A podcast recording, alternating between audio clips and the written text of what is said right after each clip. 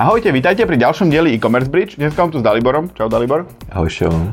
Dalibora Cicmana určite poznáte, je to zakladateľ a CEO značky celoeurópskej značky Jim Beam, ktorá mala minulý rok obrad cez 105 miliónov eur a v roku 2023 mierí, ako sme sa práve na, podľa najčerstvejších dát dozvedeli, na 136 miliónov eur a to Jim Beam nemá ani 10 rokov.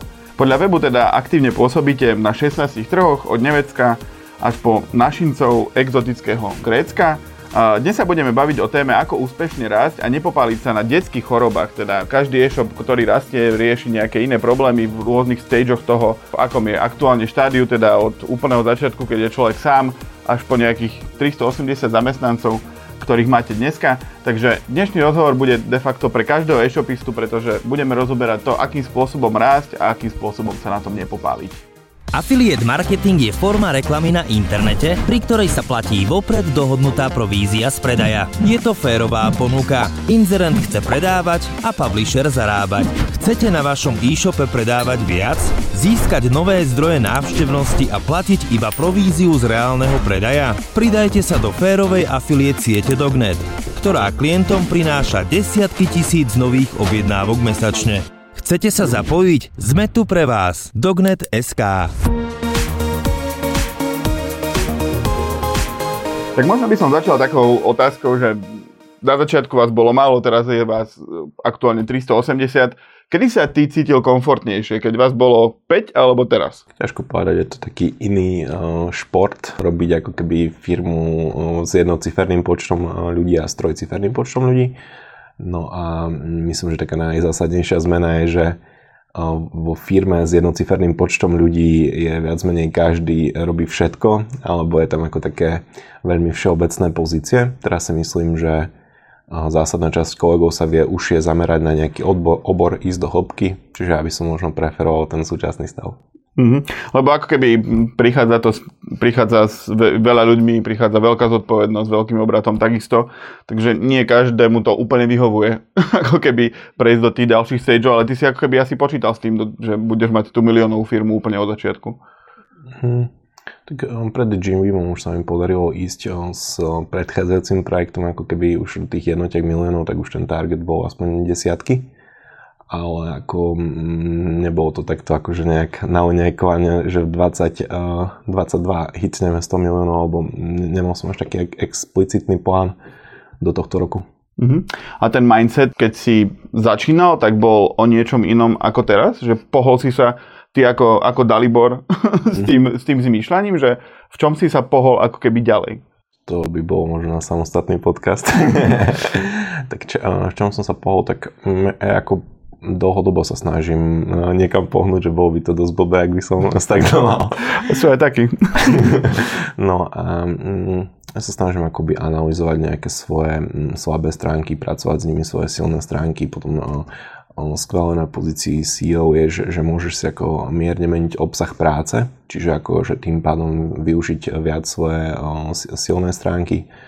A väčšinou aj tie veci, čo sú silné stránky, je tam možno aj väčšia nejaká bášeň alebo mm, to, že to tých e, ľudí baví, čiže že s týmto akože nejak dlhodobo pracujem, že tá pozícia síl v sebe nesie mm, tak ako keby väčšinou takú vec, čo asi nemá nikto rád, že musí riešiť akoby problémy nejakých, e, čo, čo sa stanú v rámci firmy alebo nejaké krízové stavy, alebo keď nie, niekde ako keby nejak sa zásadnejšie zhoršia KPIčka, ale potom e, tá druhá časť kreatívna, ktorá určite všetkých baví, je ten akoby analýza toho potenciálneho upsideu, že premieňanie príležitosti a toto, toto je oblasť, v ktorej akože sa stále si myslím, že akože zlepšujem, ale, alebo snažím sa intenzívne pracovať na sebe.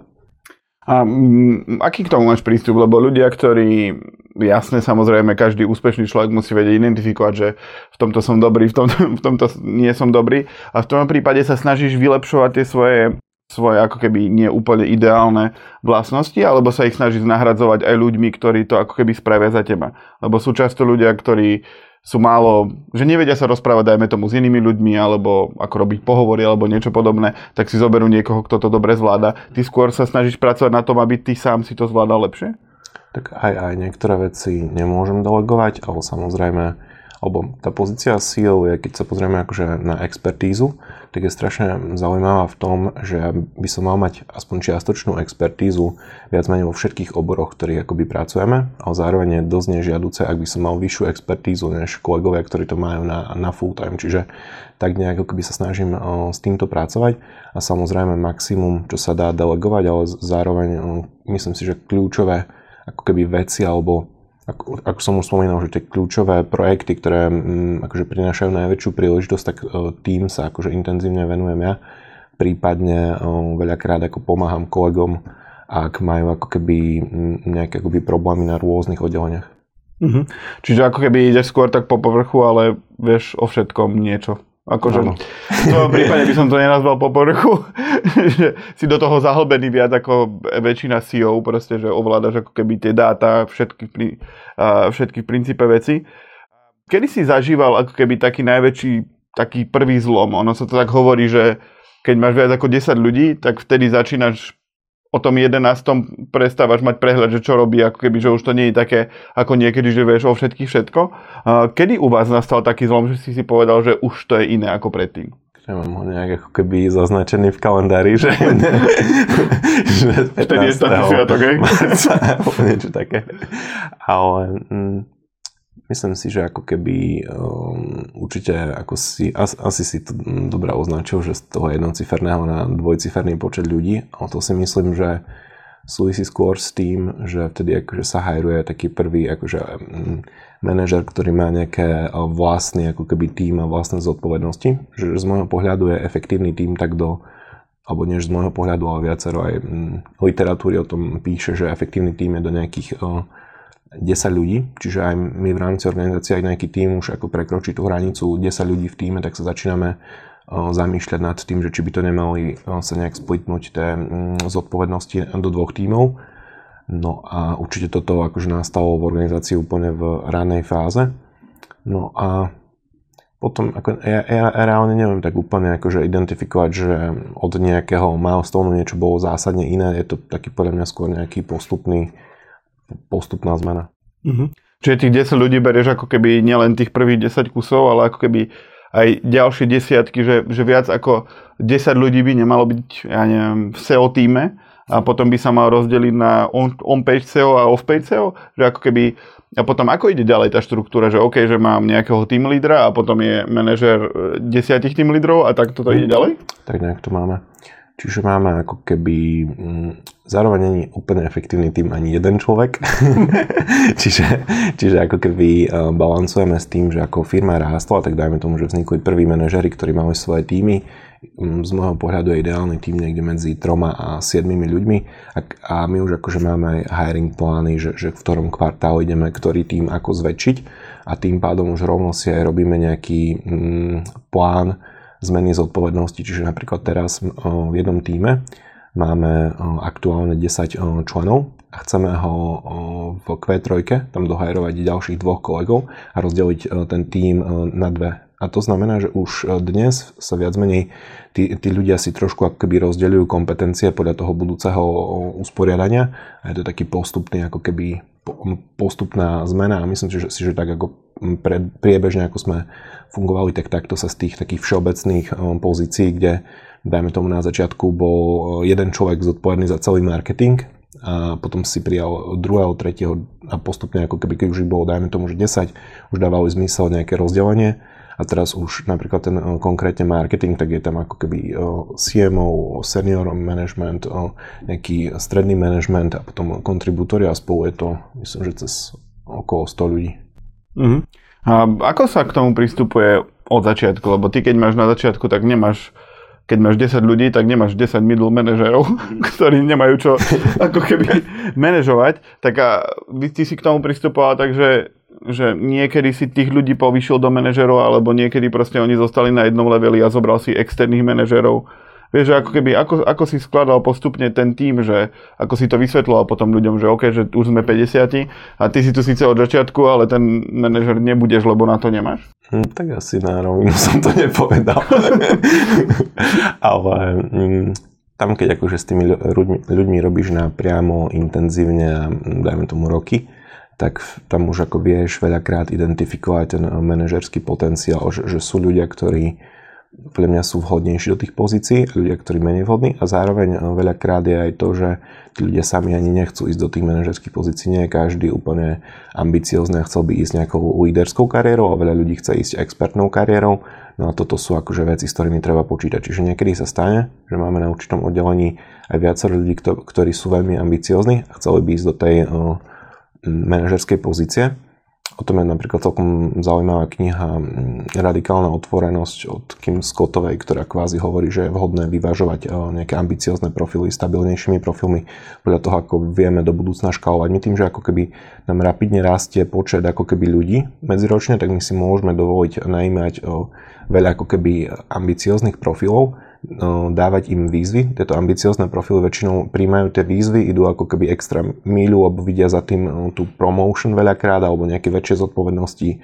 A, mm, a toto je ako keby metóda, že, že my ako keby v relatívne akože na dlhší horizont plánujeme rozdeľovanie tých tímov a zúžovanie ako keby skoupu zodpovednosti, zároveň na, na základe toho oni môžu ísť do vyššej miere sofistikovanosti tej práce, tí, tí ľudia No a tým pádom vieme dať aj prísľuby v zmysle, že ak tieto projekty doručíš, tak môžeš ako si hajrovať dvoch ľudí a potom sa rozdeľuje tento tým na tieto dve a podobným akože spôsobom sa baviť, respektíve my máme zavedenú takú manažerskú rutinu, v ktorej máme ako guideliny v organizácii, že mm, manažer ako by svoj tým už či po akoby expertnej stránke, ale aj po mm, nejakej kariérnej stránke a väčšinou eh, manažery to riešia so svojím tímom témy, že ako budú do budúcna sa rozvíjať tieto týmy a rozdeľovať kompetencie a kde, kde je priestor na promotion.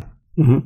A, a v rámci toho manažmentu často sa tak hovorí, že tí manažery ako keby nevytvárajú priamu nejakú expertnú hodnotu, že ako keby, že dajme tomu, že tým líder PPCčkarov má 9 PPCčkarov a že vy od nich očakávate len ako keby dozero, dozeranie na ten tým, alebo nejakú časť práce majú ako keby aj tú výkonnú? Alebo aspoň u nás je to tak, že ten manažer väčšinou riadi týmy, ktoré majú odlišné zodpovednosti. Čiže dajme tomu, um, keď sa bavíme napríklad o výkonnostnom marketingu, tak u nás uh, manažer výkonnostného marketingu riadi tým, ktorý sa uh, zaoberá search uh, enginemi, druhý sa zaoberá marketplacemi, tretí sa zaoberá hm, čo to tam je vlastne, proste úplne akože inými obormi mm. a tam uh, to ako keby um, alebo tento manažer do určitej miery rozumie marketplaceom, alebo bolo by veľmi vhodné, aby uh, tí ľudia, ktorí robia na 100% marketplace, tomu rozumeli ako keby viac.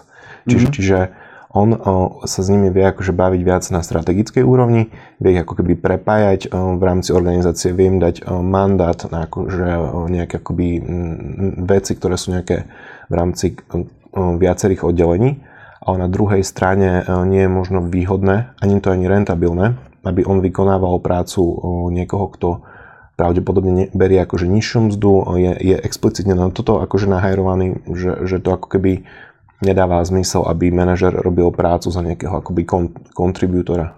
Mm-hmm. Čiže vy tam, lebo to je zaujímavé, že vy vlastne, keď máte, dajme tomu dve oddelenia, že SEO a PPC, tak to SEO oddelenie riadí PPCčka? Akože, či som to zle pochopil? Áno, v podstate je to tak, ako my máme jedno oddelenie, ktoré voláme, že Search Engine a tam sú aj SEO, aj PPCčkári a oni kvázi um, alebo toto je trošku špecifický prípad, ale máme takých akože viacej v organizácii. Máme napríklad potom ešte brandový tým, kde máme v podstate v kope takých akože kvázi PR ľudí a ľudí že, že s grafickým dizajnom, backgroundom a občas sa to akože stane, že niekedy kombinujeme do týmu také akože dve typy talentov.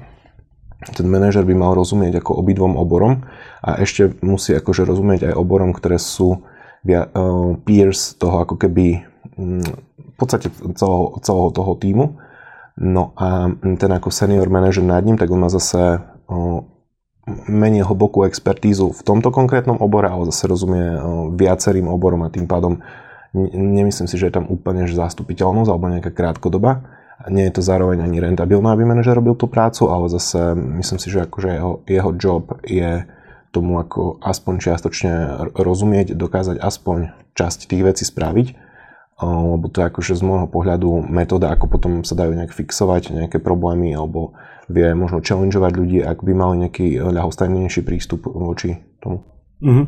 Čiže ako keby nerobiť z tých expertov tým lídrov, ale ako keby rozdistribuovať ich akože v prospech celej firmy, aby oni mali aj taký nadhľad a tak, lebo ako keby čo, čo, čo za tým hľadaš, ako keby, lebo to sa tak hovorí, že proste keď máš, ja neviem, stále sa vraciam k tomu marketingu, že keď máš dobrých SEOčkárov, tak by ich mal riadiť dobrý SEOčkár v princípe, ale u vás to tak nie je, že akože hľadáš za tým... Mm, to by som nepovedal, akože u nás to i nie je tak za predpokladu, že ten tým má nejakých viac ako kompetencií, že SEO a PPC, tak mm. vtedy ako ten, čo to riadi, tak má čiastočnú expertízu v SEO, čiastočnú v PPC a tým pádom mm, ako keby má z pohľadu ako keby nejakej dôvery tým v neho, tak po, po tej odbornostnej stránke je tam akože dostatočná dôvera, aby mohli ako keby tí členovia týmu spolupracovať s tým manažerom. Mm-hmm. Dobre, a ako keby v začiatkoch nie každý má nejaký, nejaké HR oddelenie, nejakú HR pani, ktorá, ktorá rieši veci. Kedy by ste pristúpili k tomu, že už budete mať HR? Že pamätáš si nejaký, nejaký že počet ľudí, že už si povedal, že by si si povedal, že OK, už to nezvládam ja, alebo nejaký môj ten prvotný kolega, ale potrebujeme experta? Hej. Ako rastie organizácia, tak prichádza strašne veľa ako requestov, že kto každý chce koho hajrovať na druhej strane mm, ja mám ako keby trošku akoby tendenciu um, to, alebo musím to uh, krotiť. Kvôli tomu, že teraz už by sme možno mali 1500 zamestnancov a EBITDA minus trilión. čiže, či, čiže ja umyselne sa snažím ako keby limitovať hiringy, uh, ktoré nejdú smerom k zákazníkom, k zlepšeniu služby, ale smerom akože dovnútra. Že som počul takú ako hlášku, že firma s 200 zamestnancami si vystačuje bez zákazníkov. Čiže, no a toto je trošku príklad HR eh, oddelenia, čiže ako dlhodobo som akože nechcel veľmi personálne nafúkovať oddelenie eh, nie HR, kvôli tomu, že je to ako servisné oddelenie dovnútra organizácie. Nevytvára priamo nejaký... Hmm. Lebo zákazníkom je vezme jedno, či to máme 100 alebo jedného človeka. Um, prejaví sa to skôr akože v dlhodobom horizonte. No a zároveň si myslím, že mm, job CEO je dosť akože o tom, že vyberať si akože správnych ľudí do, do nášho týmu. Čiže ja sám som sa snažil akože dovzdelať v tomto obore Myslím si, že do, um, aj doteraz relatívne intenzívne participujem na sourcingu, špeciálne akože senior managementu, že komunikujem napriamo s veľa potenciálnymi uh, budúcimi uh, zamestnancami.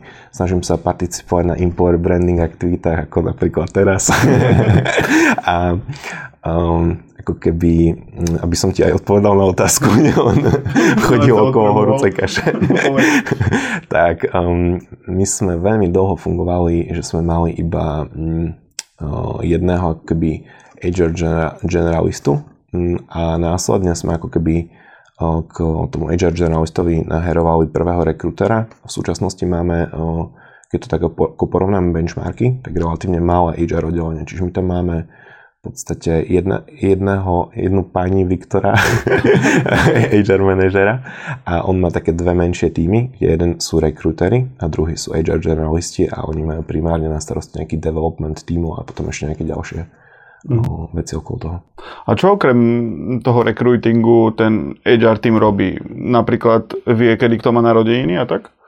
Mm, toto u nás je relatívne, alebo my, keď ťa zaujímajú narodiny, tak máme tí generalisti v rámci onboardingu, zapíšu do Google kalendára, kedy má narodeniny táto osoba a potom je optional, či subscribuješ ten kanál, pardon, kalendár. Čiže napríklad ja ho subscribujem a väčšina kolegov, tým pádom viem, kto kedy z organizácie má narodiny a podľa toho sa akože sám zariadím.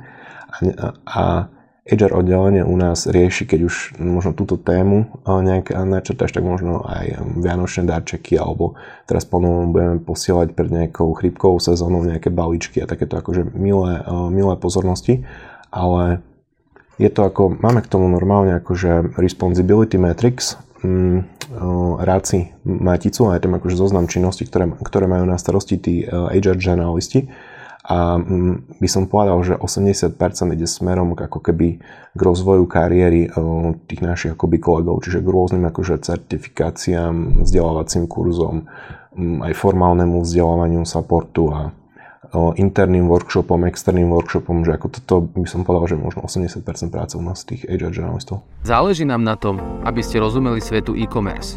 Od roku 2005 tvoríme kvalitné e-shopy na mieru.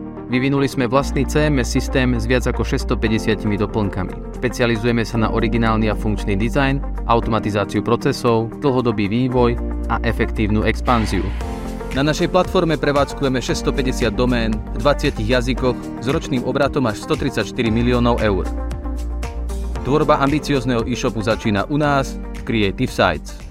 A máte, že ja neviem, kvartálny pokec s každým človekom, alebo to nechávate iba na tých team lídroch? Lebo akoby, akým spôsobom zaistujete tú spokojnosť tých zamestnancov? Že rieši toto HR oddelenie nejakými dotazníkmi, alebo to rieši ten team leader? Mm-hmm. Rieši to aj HR oddelenie, alebo primárne máme ako keby, už som spomínal ten guideline eh, na personal development point one to one, ktoré je medzi manažerom a členom svojho týmu. Je tam akože podľa toho, ako intenzívne pracuje ten eh, kolega na svojom ako developmente, tak akože taká má byť frekvencia týchto meetingov a to, to väčšinou začína, alebo je tam akože uvedené, že by bolo vhodné, aby to začínalo feedbackom na spoluprácu, mm, feedbackom na obsah práce, spokojnosť s obsahom práce, feedbackom na akože nejaké smerovanie, mm, nejakým akože takým one-to-one spätnou väzbou medzi členom týmu a svojim manažerom.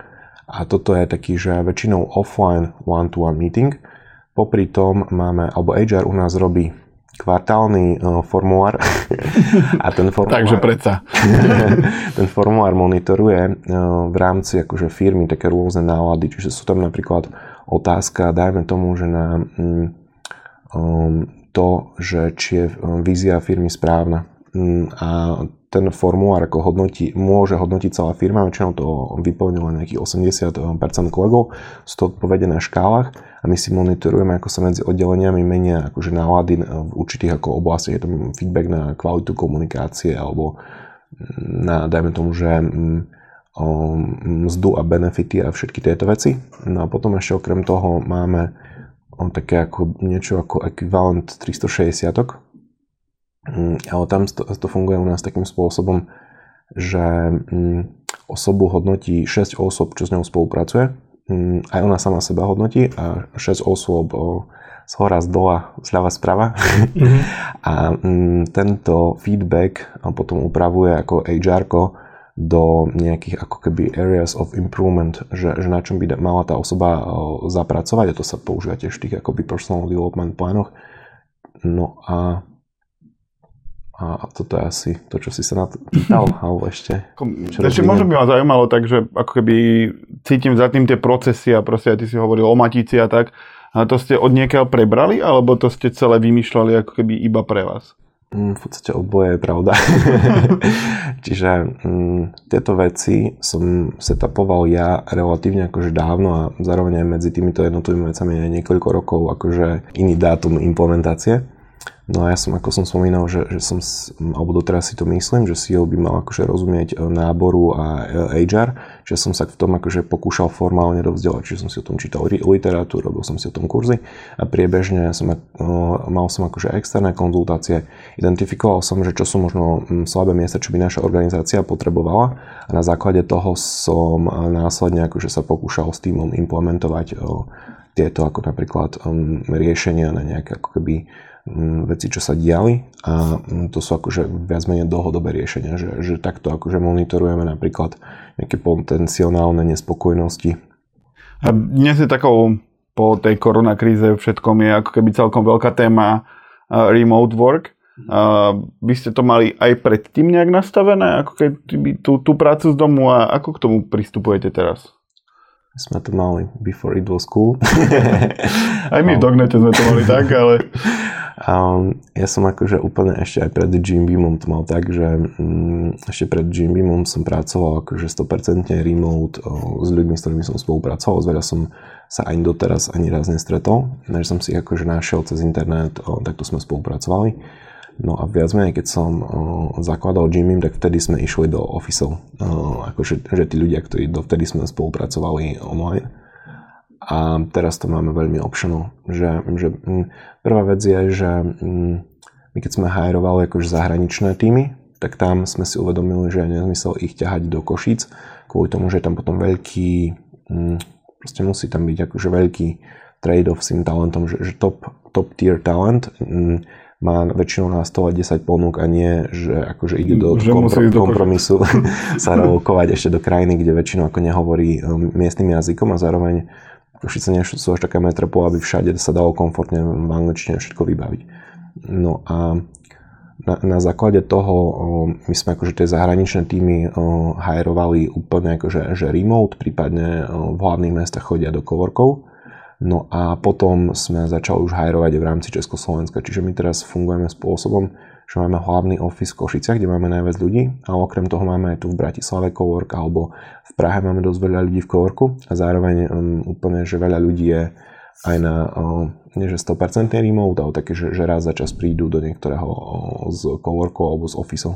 A ako riešite to, že ako keby, ja vnímam to, že keď je niekto dlhodobo remote a nemá nejakú že vyklikavackú prácu alebo to nie je programátor pri všetkej úcte, tak ako keby často chýba nejaký ten kontakt s tou firmou, nejaká, nejaká firemná kultúra alebo niečo podobné. Um, ako, ako riešite to, aby tí ľudia ako keby verili tej firme a boli a chápali aj tú pridanú hodnotu, aj všetko ako keby okolo toho, lebo často sa to vytráca ako keby pri tých remote pozíciách. My to akože vôbec akože nehrotíme v zmysle, že musíš, ale skôr sa snažíme to otočiť, že môžeš a si myslím, že napríklad aj tie workshopy sú, sú ideálna príležitosť na to stretnúť sa s týmom offline, Prípadne robíme ako množstvo akcií mm, takého teambuildingového charakteru, kde akože primárne tí, tam sa ešte veľakrát deje aj to, že ľudia z Košic chodia na tie akcie a nechodia akože tam pracovať z tých ofisov, ale, mm, ale myslím si, že toto je ako nejaká taká cesta, že, že spojí jedno z druhým. Alebo máme aj také veci typu interný rotation program, teraz setupujeme externý rotation program, to znamená, že si ideš na deň skúsiť akože úplne inú prácu a to je primárne offline, čiže Čiže veľakrát sa deje to, že dajme tomu, že niekto mm, pracuje celý rok alebo mm, dlhodobo pracuje remote napríklad v Považskej Bystrice, ale príde na dvojtýždňové obdobie do Košic a má tam ako násekaný program, že ide na rotation, neviem čo, do skladu, do IT, potom ide na takýto workshop, večer je takáto akcia, čiže ako keby mm, myslím si, že týmto akože vieme viac menej prilák, nie je to akože primárne, že tým chceme akože prilákať ľudí do ofisov, ale je to akože taký sekundárny efekt. Uh-huh. A už sme tu načrtli tému Košice. vy, máte, vy máte kancle v Košiciach, veľké sklady, keď som tam pred pár rokmi bol, tak ste mali aj pool skladov, kde, kde ste sa mali uh, rozširovať. Uh, berieš to tak, že tie Košice sú skôr výhoda alebo nevýhoda? Lebo často aj, aj tí marketingoví ľudia skôr sú, skôr sú v Bratislave, ani v Košiciach nie je ako keby nejak veľa marketingových škôl napríklad, tak berieš to skôr ako výhodu alebo nevýhodu? Beriem to aj ako výhodu, aj ako nevýhodu. Myslím si, že mm, primárna nevýhoda je v tom, že veľmi ťažko sa obsadzuje ten talent. Čiže ako keby tých ľudí je relatívne málo, hlavne skúsených a hlavne v nejakom digital marketingu, že je to proste, tých ľudí je nedostatok. Ale na druhej strane si myslím, že my vieme poskytnúť super zaujímavý job, ktorý nemá akože veľa alternatív v Košiciach. Čiže keď už ako keby nahajrujeme niekoho na adekvátneho, na adekvátnu pozíciu, tak si myslím, že on už ako keby hm, ho niekto nepreťahne. Presne tak. A toto si myslím, že napríklad v Prahe by bolo výrazne náročnejšie. Že tam, dajme tomu, že v Prahe má tak daný človek každý mesiac na stole, dajme tomu, že aj porovnateľnú ponuku, či už čo sa týka odmeny, ale hlavne obsahu práce v Košiciach si myslím, že že sa to dá iba v rámci odmeny, že obsah práce si myslím, že ponúkame dosť unikátny na ten región. A vy v Košiciach organizujete aj marketingový štvrtok, teda robíte to už, robíte to každý mesiac, už tuším aj niekoľko rokov, teda dajme tomu skoro každý mesiac, už niekoľko rokov. A vnímaš to ako silnú vec, ako keby na budovanie tej komunity a značky Jim Beam v oblasti toho hiringu a recruitingu, že cítite, že vám to dáva zmysel ako keby pri tom rozširovaní toho púlu záujemcov? Um, presne tak.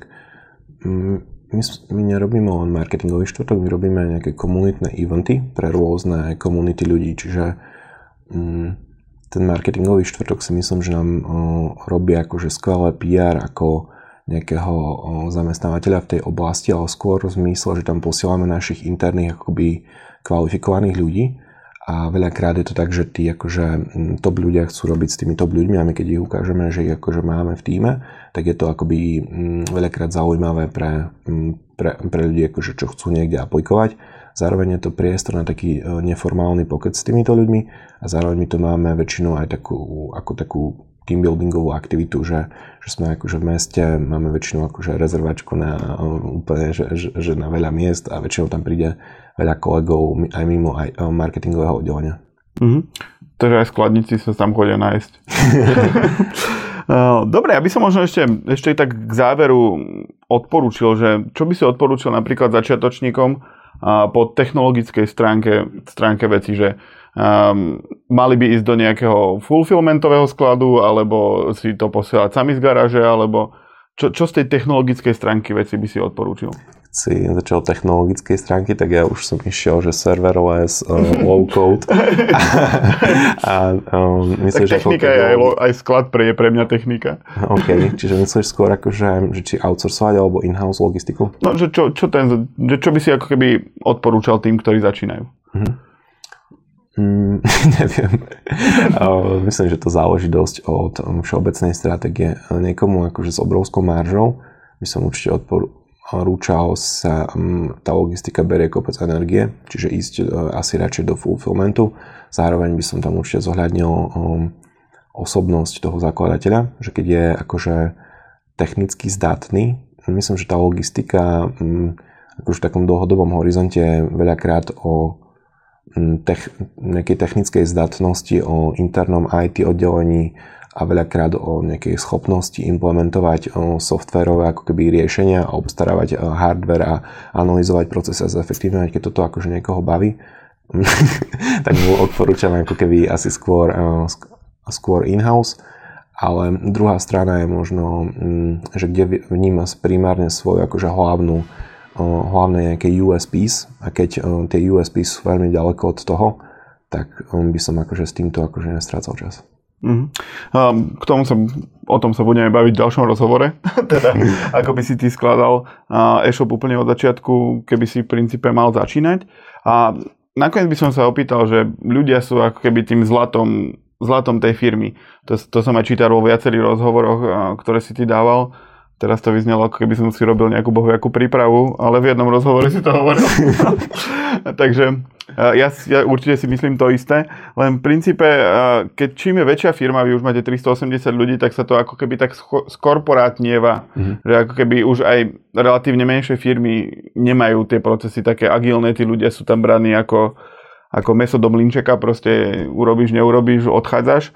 Uh, myslíš si, že aj ako keby firma, ktorá má stovky zamestnancov, sa dá viesť ako keby tak srdiečkom, takisto ako keď ich bolo 10? Mm, povedal sa akože viacej takých vecí, že korporát, e, agilnosť a podobne, že, alebo mm, ja mám možno protipol, no, protipol voči uh, agilnému akože projektovému manažmentu, ten ako waterfall, prípadne voči korporátu mám protipol nejaký akoby startupová uh, kultúra a riadenie srdiečkom, tam neviem, či nemám práve ten protipol, že nejaké data-driven ako keby e, riadenie. Mm, tak ja si myslím, že ako je to veľakrát o nejakom strategickom rozhodnutí toho manažmentu tej firmy, že ako chce, aby to vyzeralo. Myslím si, že veľa mm, špeciálne si myslím, že možno firmy zo Silicon Valley tak primárne berú slovo korporát ako pejoratív a aj keď už majú 10 tisíc alebo aj 100 tisíc zamestnancov, tak sa tak tvrdia, že sú startupy a že, že, že to tak chcú. Mm, takisto aj s ostatnými vecami, že vo veľa korporátoch prebieha zase, sa skloňuje digitálna transformácia a agilný projektový prístup a podobne. Čiže aj um, oni sa akože pokúšajú ísť takými akože modernejšími metódami. Určite um, pri väčšej škále je to ťažšie implementovať, ne, než ako, alebo tá loď sa proste výrazne dlhšie otáča a ťažšie ale mm, myslím si, že je to možné. Mm-hmm. Ako vy ste už úplne od začiatku začínali s tým, s tým data-driven modom v princípe, že ty si stále od tých ľudí očakával výsledky a de facto to robíš asi dodnes. Čiže ako keby tak, ako je nastavená tá firma úplne od začiatku, tak je, že tie očakávania od teba a od tej ako keby atmosféry v tej firme sú v princípe asi stále rovnaké, lebo stále idete po tých dátach, ne? Hej. A výsledkov. Ostane, ty očakávaš nejaké výsledky od ľudí z firmy. Očakávam, ale ako keby... U nás napríklad je to jasné, že každý, každú jednu pozíciu by si mohol nejak KPIčkovať, ako keby, aby každý mal nejaké KPIčka, ale nejak tomu nemám ako keby úplne taký postoj možno ako ty, že, že ja skôr mám pre, ale tak u nás je 20 ľudí, nie 380, že, že ja ešte mám prehľad ako keby o tom, čo sa ako robí, proste ja mám s nimi one to one, proste pokec, riešime tam nejaké alokácie hodín, čo kto robí, ako, čo sa oplatí, čo sa neoplatí robiť, ale e, neviem si predstaviť, že by som to mal až tak urobené ako ty, že by som mal ako keby KPIčka pre všetkých a išli by sme podľa toho. Ale viem si predstaviť, že keď som tú firmu staval úplne od začiatku tak, tak by to bol štandard. Uh-huh. Už teraz to nejak tak preklapať alebo prerábať, ani si to neviem predstaviť, nie? že či by, či by to vyhovovalo zamestnancom, nevyho- nevyhovovalo, to je druhá vec. Ale ako keby neviem si to ani predstaviť, že by som na niektoré veci musel mať KPIčka, pritom mi to ako keby nedáva zmysel. Od roku 2019 sme na e-commerce bridge publikovali stovky článkov, rozhovorov a podcastov. To všetko pre vás, našich čitateľov, divákov a poslucháčov. Okrem článkov a rozhovorov nájdete na webe e-commerce bridge aj pravidelný týždenný podcast update a rýchle denné novinky e-commerce bridge now. Preto ak chcete, aby vám nič nové z e-commerce scény neušlo, nezabudnite sa prihlásiť na odber na sociálnych sieťach, YouTube alebo v každej dobrej podcastovej aplikácii. Na webe e-commerce bridge nájdete aj možnosť prihlásiť sa do týždenného alebo denného e-commerce newslettera. Tešíme sa na vás a ďakujeme, že ste tu spolu s nami. A ty to máš ako keby pri každej jednej pozícii sú KPIčka? Môj taký denný chlebík je, že ráno pred prácou si otvorím svoj reporting, mám tam nasypané pekne ako keby KPI za všetky oddelenia, týmy, pozície a mám tam správne také color notes, že čo je skvelé je zelené, čo je sivé je OK, mm, čo je oranžové to mm, zbystrí pozornosť. A čo je červené, tak to je akože problém. Ale riešim to až keď je niekoľko dní po sebe to červené. Čiže môj taký akoby denný chlebík je, že si otvorím môj ako keby daily snapshot reporting za všetky oddelenia, preklikám, pozriem, kde sú červené. A keď sú niekde viac dní po sebe červené KPIčka, tak, Idem riešim. tak sa pýtam manažera, že ako to rieši a keď, eh, keď nerieši, tak idem riešim. a eh, to je akože moja metóda, ako sa vy, vysporiadávam s tou komplexnosťou. Že, že proste mm, som nedokázal mať akože eh, z, z, my máme manažerov aktuálne na manažerskej pozícii nejakých 40 ľudí, že keby som s nimi chcel mať one to ones, tak proste mm, to mi akože asi robím iba toto.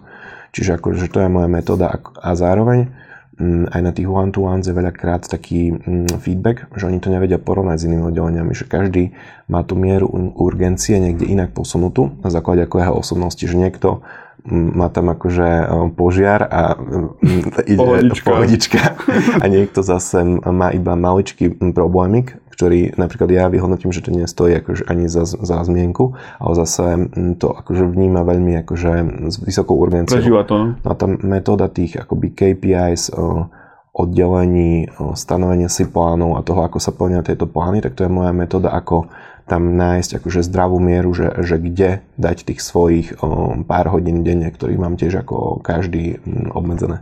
Dobre, akože v princípe stále to je o tom, o tom prístupe a o tom mindsete ľudí, že aj tie KPIčka sú asi nevyhnutné vo, vo veľkosti, už aj vyššie desiatky ľudí vo firme, musíš to riadiť nejakými číslami. Takže nie je to iba tak, že keď niekto má reporty, tak to nie je dobrá firma. Dobre, Dalibor, tak ďakujem pekne za rozhovor. My sa ešte porozprávame o tom, ako by si staval e-shop a na čo, na čo by si si dával pozor. A ja ďakujem divakom a poslucháčom a vidíme sa pri ďalšom videu. Ďakujem pekne, majte sa.